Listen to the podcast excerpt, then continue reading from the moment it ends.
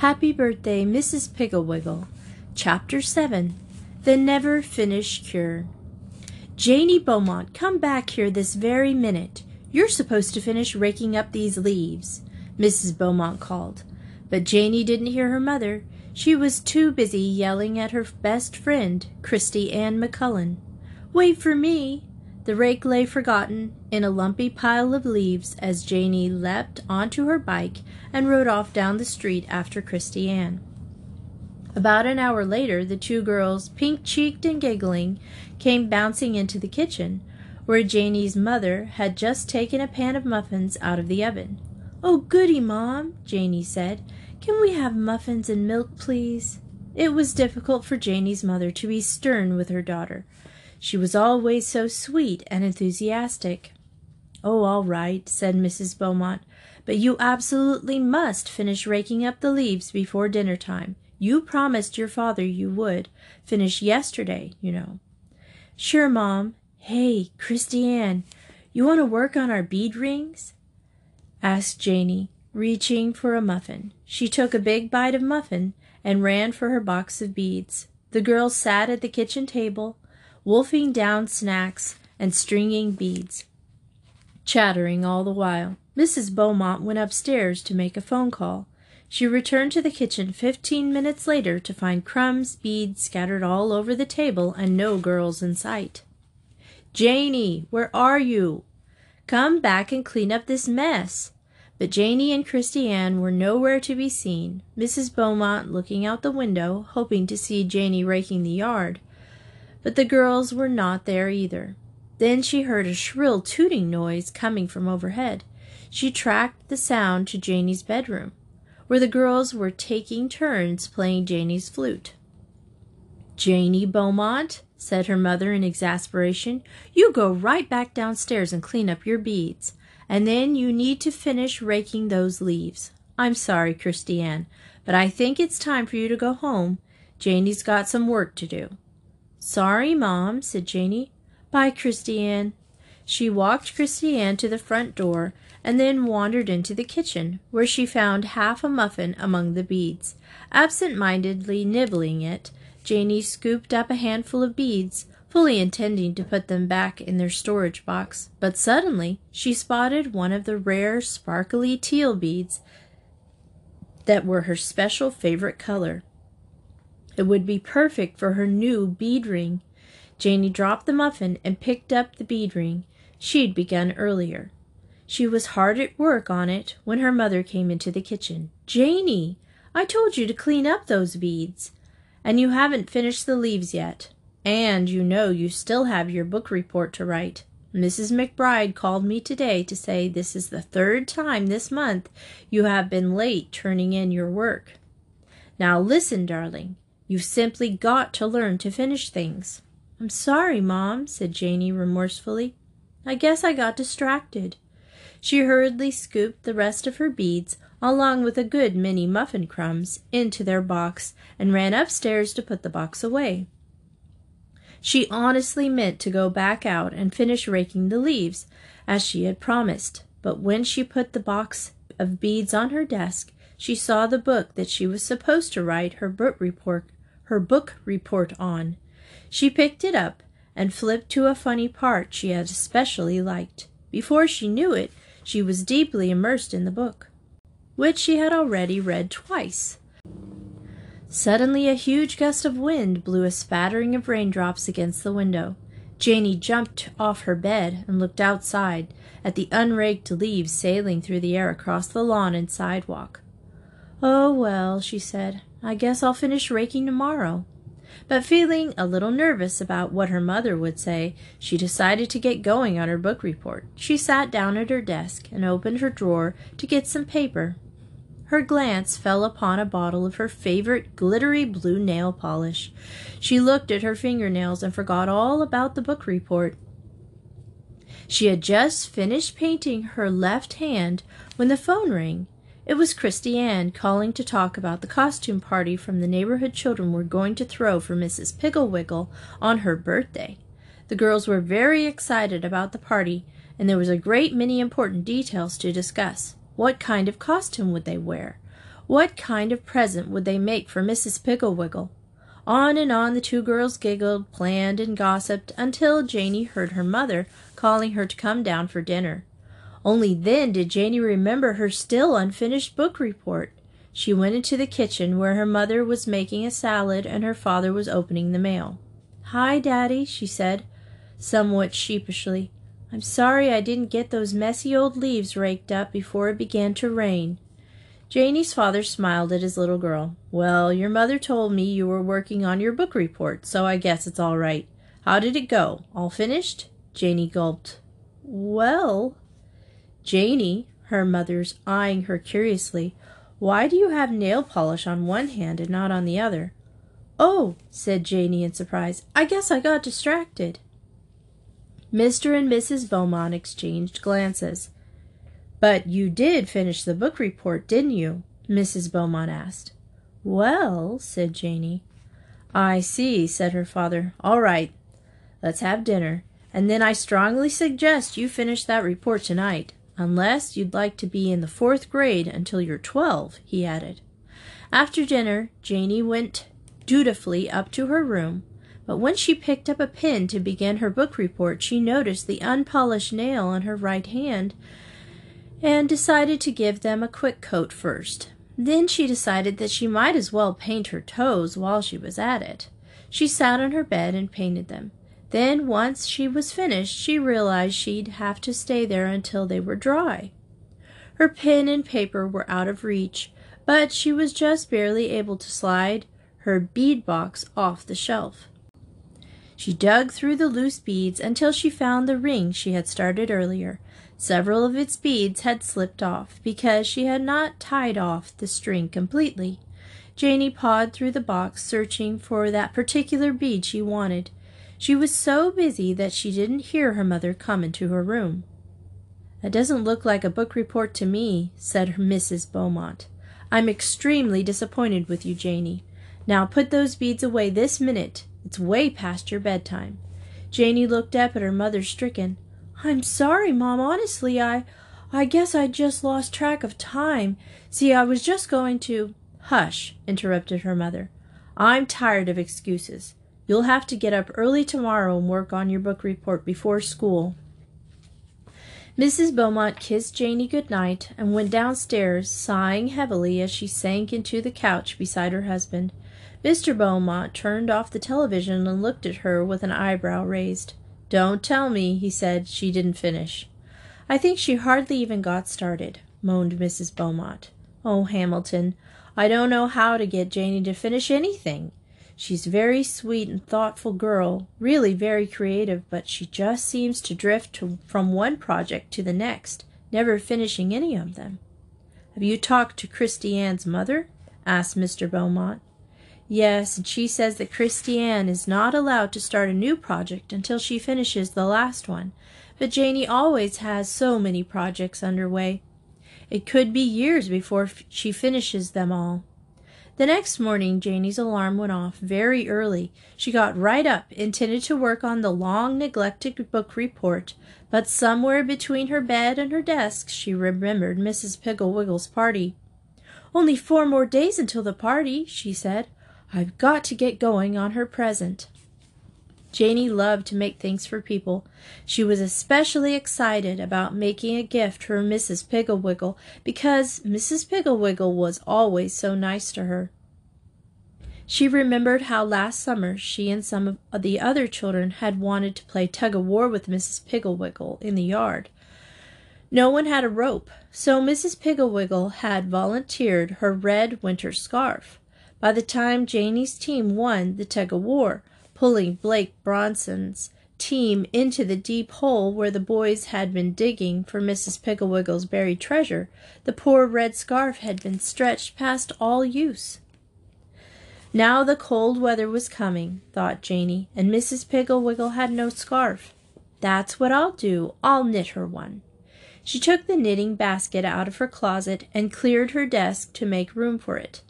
Then she began to sort through the yarn, picking out colors. When her mother called her to breakfast, she jumped. Time had slipped away so quickly. Janey hurried into her clothes and made her bed. She raced downstairs to the kitchen, thinking of nothing but Mrs. Piggle-Wiggle's scarf. Good morning, greeted her father. How's the book report coming along? Janey gasped. Oh, I was just about to start when I remembered that I need a gift for Mrs. Piggle-Wiggle's party this weekend, and there will be no party for you, young lady, said Mr. Beaumont sternly, unless you finish that book report. And rake the leaves, added Mrs. Beaumont. Okay, Janey said in a pitiful little voice. She looked so miserable that Mrs. Beaumont softened a little bit. After Janey had left for school, her mother sat musing about her sweet natured daughter. Surely it wasn't Janey's fault, she thought, that she was so easily distracted. But really, that book report was almost a week overdue by now. Just then the phone rang. It was the Beaumonts' next door neighbor, Phyllis Philpot. Mrs. Beaumont had barely gotten out a hello when Phyllis started talking. Mary Louise, I hate to bother you, but Sinclair and I are very concerned about the leaves that have begun to blow into our yard. As you know, Carrie and Larry have mold allergies and Yes, I know all about the twins' allergies, said Mrs. Beaumont hastily.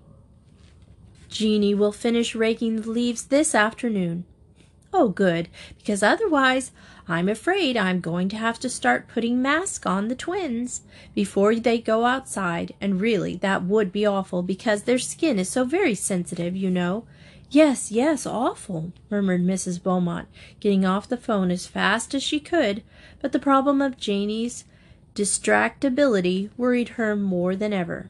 It was bad enough to think that Janey might have to miss Mrs. Piggle-Wiggle's party, but now she had to put up with Phyllis Philpot's complaining too. Thinking of Mrs. Piggle-Wiggle gave Mrs. Beaumont an idea. She dialed Mrs. Piggle-Wiggle's number and explained the whole situation. I'm certainly glad you called me, Mrs. Beaumont, said Mrs. Piggle-Wiggle. I would hate for Janey to miss my birthday party just as much as you would. I'm counting on her to help with the decorations. She has such a creative touch, you know. Let's see. I think this calls for a dose of accomplishment powder. Accomplishment powder? echoed Mrs. Beaumont. Yes, indeed. All you do is sprinkle a little on Janey's hands and feet after she goes to sleep tonight. Shall I send it over? Wag can deliver it.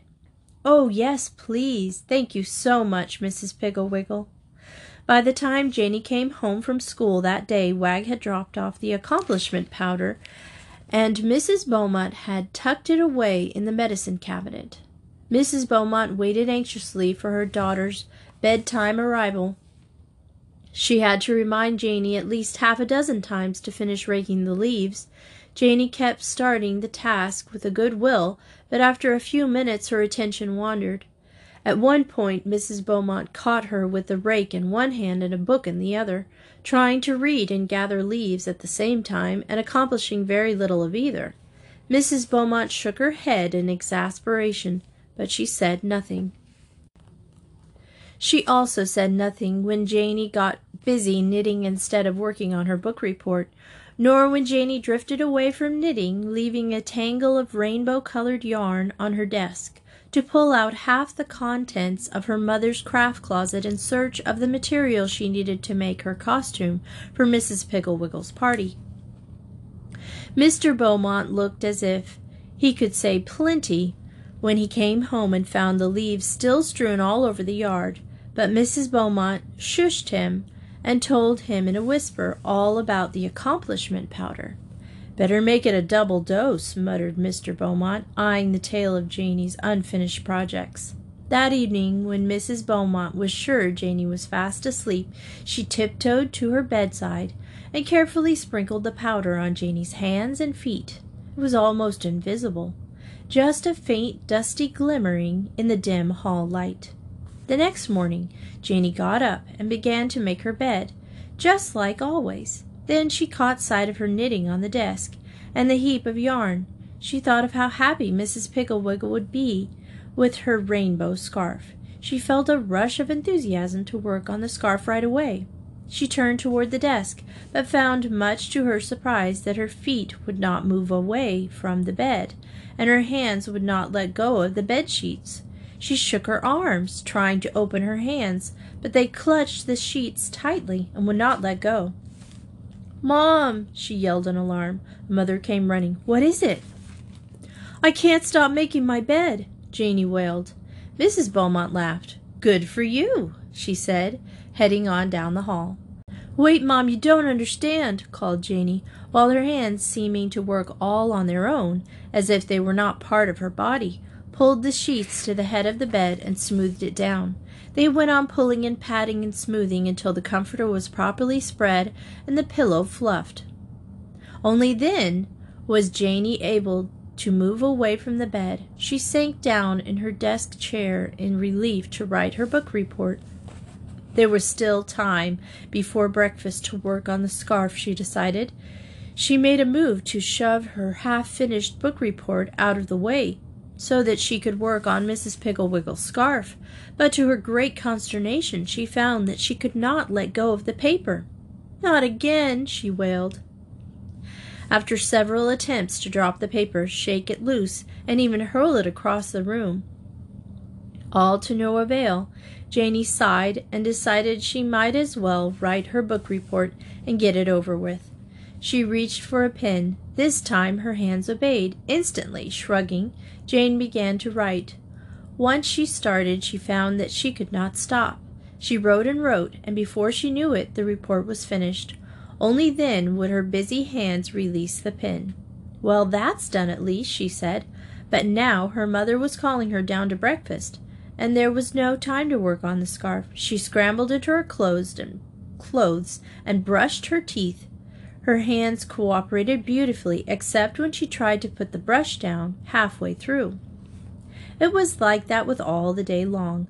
Janey found herself unable to fiddle with her bracelet during math class or to write a note to Christy Ann during science. At lunchtime, she even had to finish her sandwich before her hands would let her pick up a cookie. At recess, all the kids were talking about Mrs. Pigglewiggle's party.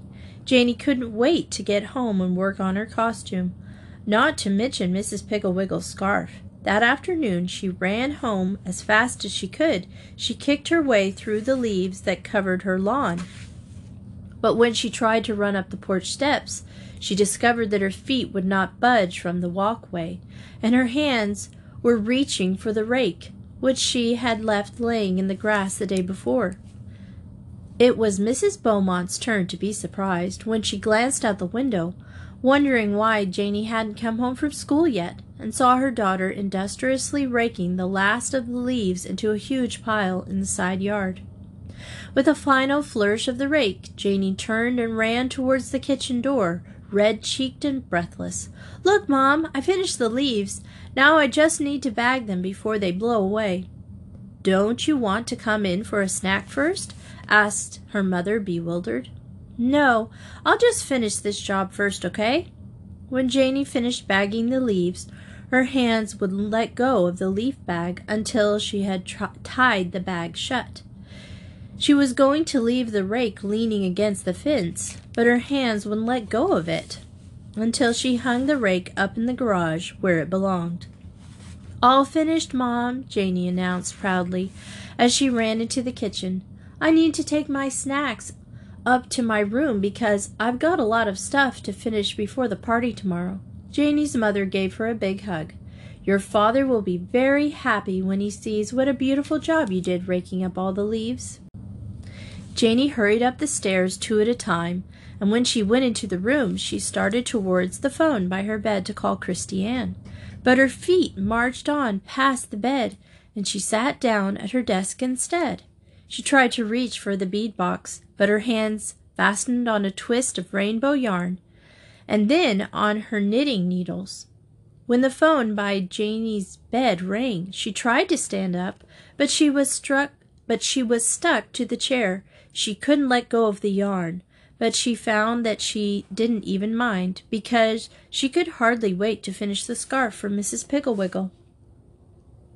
And once she began to knit, Janey was so excited to watch it grow even longer that she didn't even try to start anything else until the scarf was finished.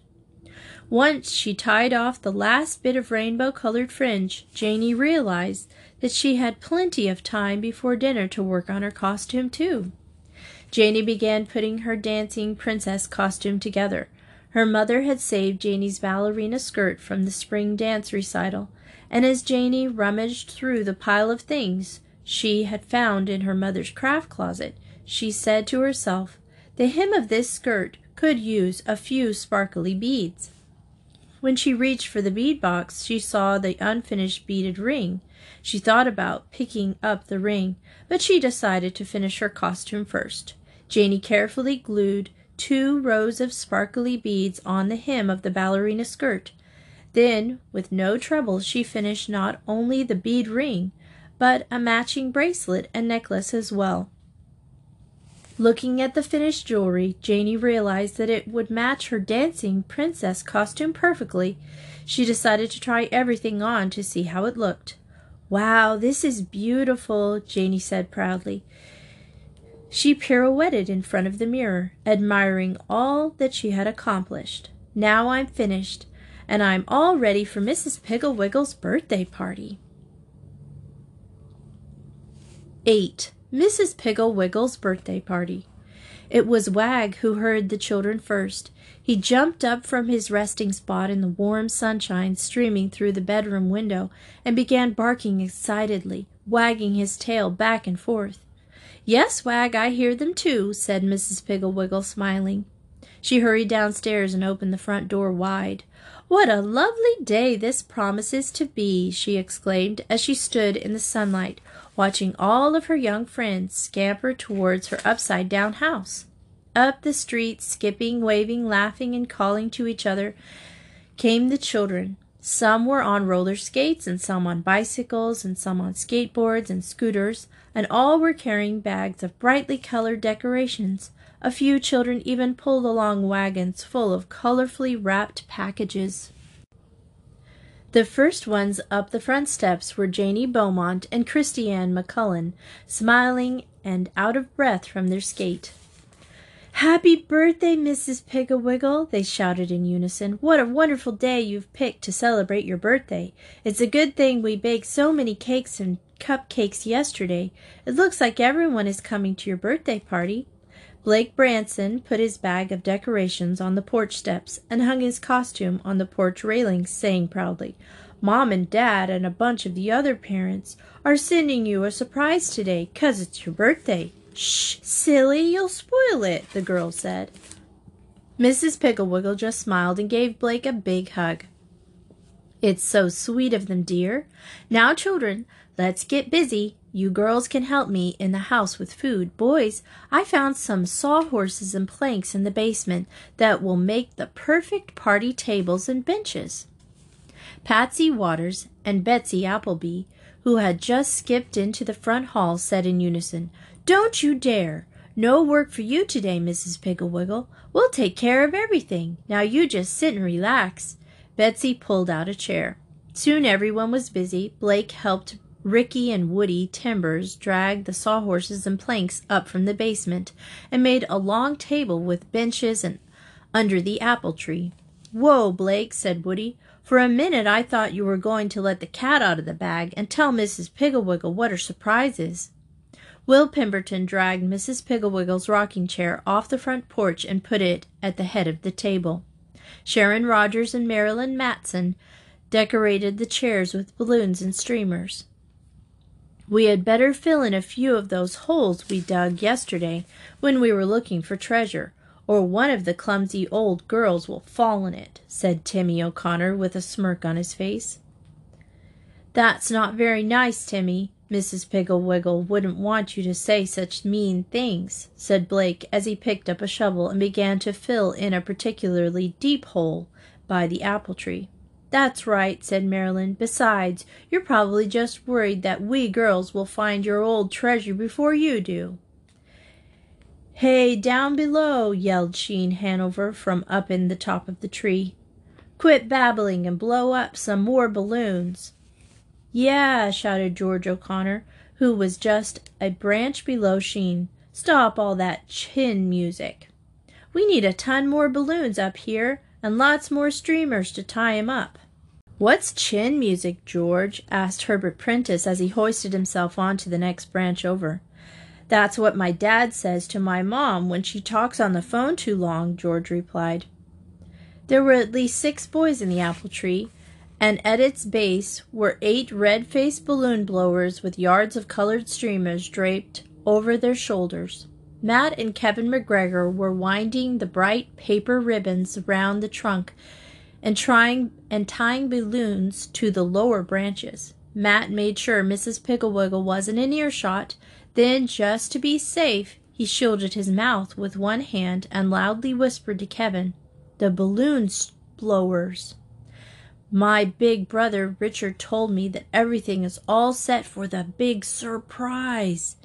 In the kitchen, Mrs. Pigglewiggle smiled and hummed along with the music of tapping hammers, popping staplers. At every picket of the fence surrounding her yard was decorated.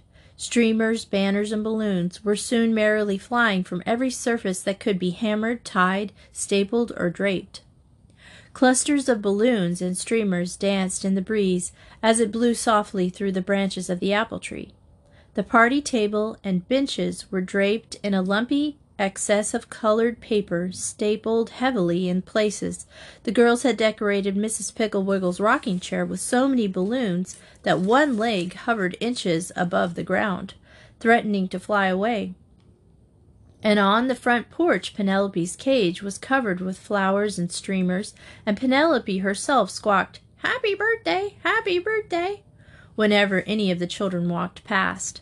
The whole house teemed with busy decorators endlessly whispering about a party surprise.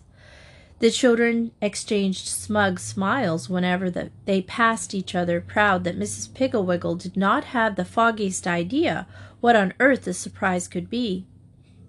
The kitchen was filled with choruses of oopsies and lots of laughter as the girls spread frosting and sprinkled candy on the enormous eight layer birthday cake. Finally, the cake was assembled and decorated. The happy bakers anchored the layers with long wooden skewers to keep the cake from toppling over under the weight of the swirls of blobs of rainbow colored frosting that had been lavishly applied, and the cake now sat regally covered in shiny red foil on Mrs. Pigglewiggle's bread boards. Mrs. Pigglewiggle's largest soup pot acted as a punch bowl, filled to the brim with pink lemonade. Every bowl and basket in her kitchen held popcorn, potato chips, candy, and two whole dishpans were filled with fruit salad. Paper plates and napkins and cups and plastic forks and spoons were already set out on the long picnic table. Let's carry the dining room table outside and use it to put to put all this lovely food on, Mrs. Pigglewiggle suggested, smiling at her eager helpers. Of course, she didn't say a word as she crunched her way across the sticky, gooey kitchen floor. I think we're ready to eat. What do you think, Lester? she asked. Lester the pig, who had been doing his best to wipe up the dripping frosting and push the spilled decorations into a neat pile, nodded eagerly. Mrs. Pigglewiggle, Betsy Appleby said, how many candles should we put on your cake? Now, as you might remember, no one really knew how old Mrs. Pigglewiggle was, nor how old she would be if today really were her birthday. The mere the more the merrier, Betsy dear, but I think twenty seems like a nice round number to me. What do you think? The girls all agreed happily that twenty was an excellent number. Now, Lester dear, please help me slide the birthday cake onto the tea wagon, and I'll let you put the candles on for me. Lester carefully placed twenty-two candles neatly on the huge cake. Oh, Lester, thank you. How clever you are. Twenty candles and two extra. One candle to make a wish on, and one to grow. Mrs. Pigglewiggle laughed as she said, Of course I will never grow any bigger. Just then Blake Benson and Will Pemberton came racing into the kitchen, skidding to a stop just before hitting the towering birthday cake. There's a pizza truck and an ice cream truck outside. They say that they have a present for you. Everyone ran outside to the front yard to see. Hello, gentlemen, said Mrs. Piggle-Wiggle with a smile. What can I do for you? The pizza man spoke first. Well, ma'am, we heard that you were having a birthday party today, and we brought pizza and ice cream for everyone. With that, the children let up a cheer. Compliments of all the parents in the neighborhood with their thanks, the ice cream man said with a wink. Why, what a wonderful surprise! Mrs. Piggle-Wiggle clapped her hands together in delight. Everyone filled their plates with all the pizza and ice cream they could eat and headed to the picnic tables to fill their tummies as well. The children had piled their presents for Mrs. Piggle-Wiggle in the shiny new red wheelbarrow they had bought with their saved allowance, and had hidden the wheelbarrow under a tap in the backyard. Now it sat gleaming proudly by Mrs. Piggle-Wiggle's rocking chair full of gaily wrapped presents. Kitten Hanover led Mrs. Piggle-Wiggle to her rocking chair. Keep your eyes closed and don't open them until we tell you to, she warned. After Mrs. Piggle-Wiggle was seated, the children all said in unison, Now open your eyes, and launched into a spirited rendition of Happy Birthday, with the fetlock far away singing so enthusiastically that kept going for a few lines even after everyone had finished singing. Mrs. Piggle-Wiggle clapped her hands and beamed. That was lovely, children. Thank you. The boys sat on one side of the long table and the girls on the other, and Mrs. Piggle at one head of the table and Lester at the other end. Penelope was uncovered and happily eating fruit salad, occasionally squawking. Happy birthday! Ock, happy birthday! Wag sat under the table, hoping for a scrap to fall, while Lightfoot slept on the pillow at the porch. Jonathan Campbell had tied Spotty the pony under the apple tree, where he could watch the party and, of course, enjoy the carrots Jonathan had thoughtfully brought for him. Soon all the food was eaten, and Jonathan announced proudly, Time to open your presents, Mrs. Piggle-Wiggle. More presents? Why, children, you shouldn't have. Oh my, what a grand party we're having. But I think we should get into our costumes before I open these lovely packages. Let's wheel everything in and put it next to the chandelier and the birthday cake. Everyone helped clear the table. The wheelbarrow was put next to the chandelier, which was already lit up in order to show off more decorations. One of the dining room chairs had been decorated to resemble a throne for Mrs. Piggle-Wiggle. Fit for a queen, Christy Ann said proudly, as she draped the chair with white fake fur blanket that she had brought from her home.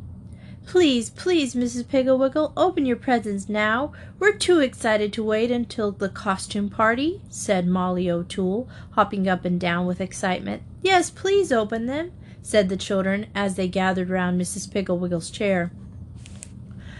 Read the card tied to the wheelbarrow first, Sheen said. Mrs. Piggle-Wiggle carefully opened the card and read aloud. From all of us, happy birthday. Each child had signed his or her name below. Thank you, children, Mrs. Piggle-Wiggle said. What a wonderful surprise! A beautiful new wheelbarrow. I'll bet you boys have tied have tried to repair that old worn out leaky tire on my old one a million times. This is the perfect gift.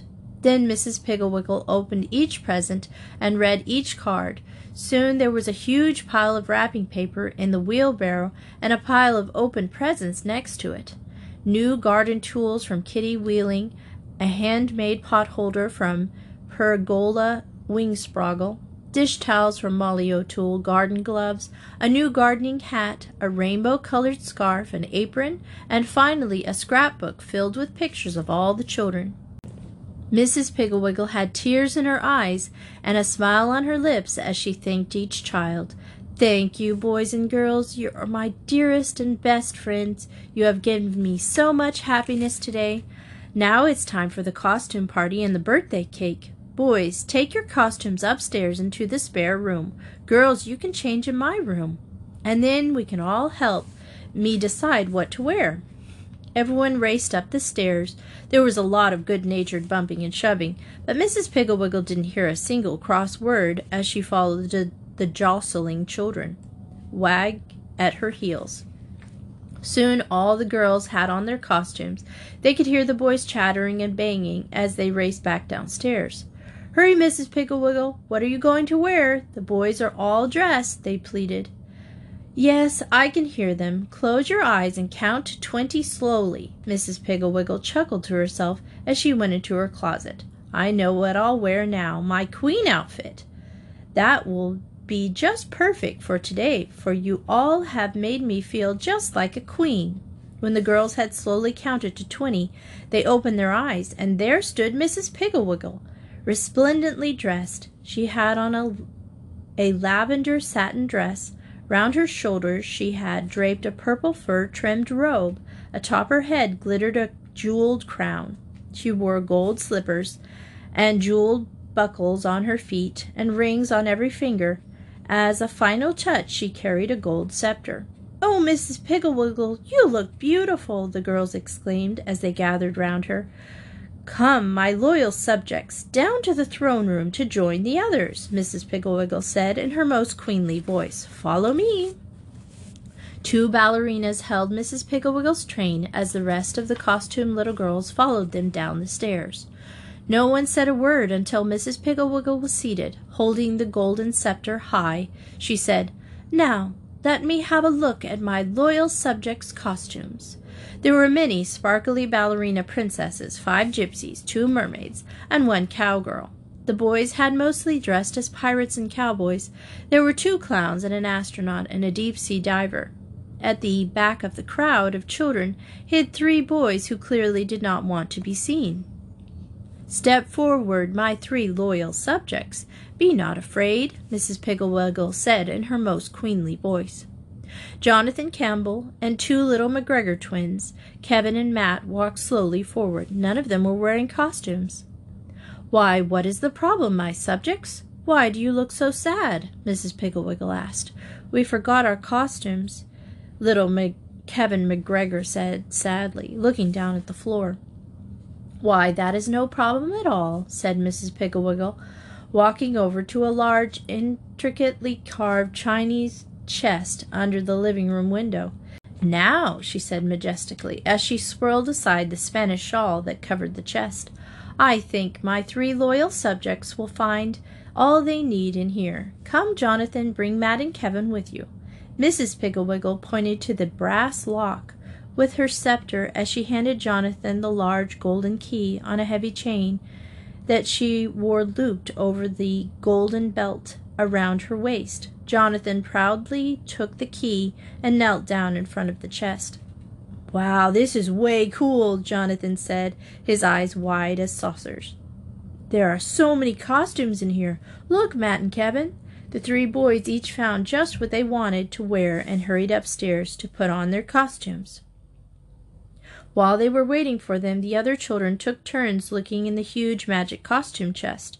Soon everyone had found at least two or three things to add to their costumes sparkly wands, gold painted wooden swords, assorted jewelry and tiaras, feather boas, silver and gold slippers, boots and capes, and flower covered hats, fringed leather vests, complete ballerina costumes, pirate costumes, cowboy hats, and even a dragon and a gorilla suit.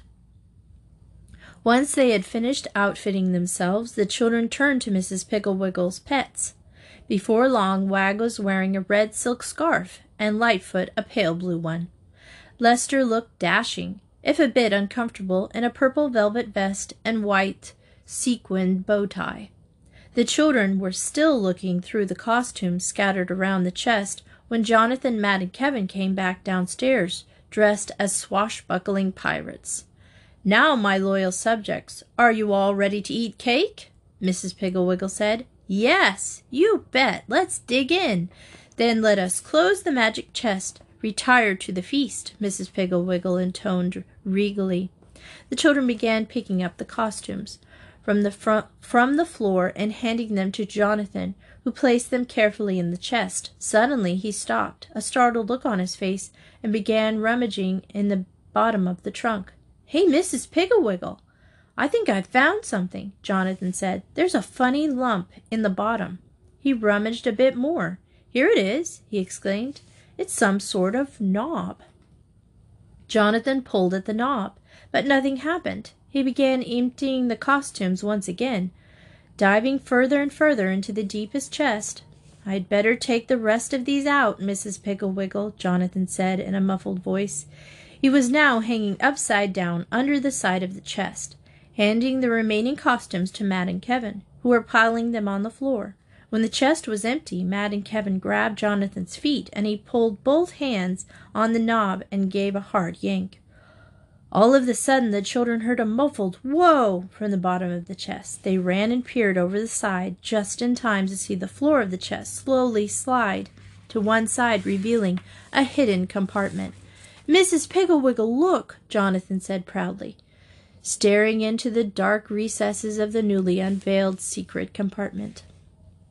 Why, Jonathan, I never knew there was a hidden false bottom in that chest, Mrs. Piggle-Wiggle said. Jonathan raised his head from the chest, stepping out of the way to allow Mrs. Piggle-Wiggle a closer look. She reached in and took out a large package wrapped in red satin, tied with a golden ribbon. There was a small white card attached, which she read aloud. Dear wife, happy birthday. Finally, my love, I know that you would choose to celebrate your birthday some day, and knowing how much you and your friends love to play dress up, I thought it would be fun to hide this grand present for you in your costume trunk. Much joy, your loving husband, Captain Piggle-Wiggle. Mrs. Piggle-Wiggle opened the package. There were stacks and stacks of seed packets, seeds for every kind of flower and herb and vegetable that children had ever heard of and some that they hadn't. There was a golden envelope nestled along the treasures. She opened it, and out fell another note, as large and folded blue paper. Mrs. Piggle-Wiggle read the note aloud. Dear wife, now you can have the vegetable garden that you always talked about. As you can see, there are seeds enough for you to plant the biggest, best garden ever. I am also giving you a set of blueprints for that tree house that you always wanted to build in the apple tree. Before my last journey, I left instructions at the hardware store so that they will have everything you need. Enjoy the garden tree house and think of me. Happy birthday once again, your loving husband. Oh, children, isn't this a lovely birthday surprise? Mrs. Piggle-Wiggle said, tears of joy streaming down her face. Now we must really celebrate and light the birthday candles. Mrs. Piggle-Wiggle waved the golden scepter over the cake, and each candle magically burst to life. Now, Mrs. Piggle-Wiggle said in her queenly voice, blow out the candles for me, loyal subjects, and make a wish for yourselves, as all of my birthday wishes have come true. Once the candles were blown out, Janey Beaumont and Christy Ann McCullen began cutting the cake and handing out slices. The festive group fell silent for a few moments as they happily devoured their treats. Mrs. Piggle-Wiggle and the children had just about finished when Matt nudged Kevin and whispered, I think I hear them coming up the street. Who? Kevin asked. Matt nudged him. Oh! Kevin nodded in understanding. Yahoo! he shouted as he ran and opened the front door. Come on outside, Mrs. Piggle-Wiggle. Your surprise is here. Another surprise? Mrs. Piggle-Wiggle explained. exclaimed. But you've already given me the loveliest birthday anyone had ever asked for. What else could there possibly be? Mrs. Piggle-Wiggle followed Matt to the door, with all the other children jostling, jumping up and down, and joyously shouting behind them. As Mrs. Piggle-Wiggle stepped out onto the front porch, she gasped, for waiting in the street outside her house was an entire marching band, and when they saw her they immediately struck up, for she's a jolly good fellow. Surprise me, surprise, Mrs. Piggle-Wiggle said. Happy birthday, surprise parade, the children shouted above the music. Mrs. Piggle-Wiggle could not believe her eyes and ears. Oh my goodness, how splendid! Thank you, thank you. Why, this is the grandest and most wonderful surprise of all. I do love a parade. Come on, Mrs. Piggle-Wiggle. We're waiting. They're waiting for us, Matt said, grabbing her hand and dragging her to the street. When they reached the end of the walk, the band leader strode over to them. He bowed to Mrs. Piggle-Wiggle and held out his hand with a grin. With a bewildered look, Mrs. Piggle-Wiggle placed her hand in his and followed him. She brought her to the rear of the band where Spotty and the pony waited wearing festive flower bedecked saddle. The band leader escorted Mrs. Piggle-Wiggle to Spotty, helped her into the saddle, and then resumed his place at the front of the band. At his signal, and still playing merrily, the band began to march down the street. As the band moved forward, the children formed two lines on either side of Spotty and the marching along, raising their knees high with every step. And with that, the entire parade marched proudly down the street of the town. Parents and well wishers lined the streets, some holding banners saying, We love you, Mrs. Piggle-Wiggle, and others waving flags. Everyone was whistling and clapping along to the music and shouts of, Happy birthday, Mrs. Piggle-Wiggle followed the happy costume marchers all the way through town. By the time the parade arrived at the town square, the whole town was there. The mayor himself escorted Mrs. Piggle-Wiggle from her perch atop Spotty to a throne in the large gazebo in the square. And when the band began playing Happy Birthday, an enormous circle formed around Mrs. Piggle-Wiggle as the town joined in joyful voice to serenade her. The end. And that is the last of the Mrs. Piggle-Wiggle book series. Wouldn't it be neat if you were uh, Betty MacDonald's daughter and you found this book 50 years later that your mother had written and then you published it? So cool. There is uh, one more book by Betty MacDonald that I might read sometime, so keep posted for that. But the next book we're going to read is a Western called Roy Rogers and Dale Evans in the River of Peril. Join me for that.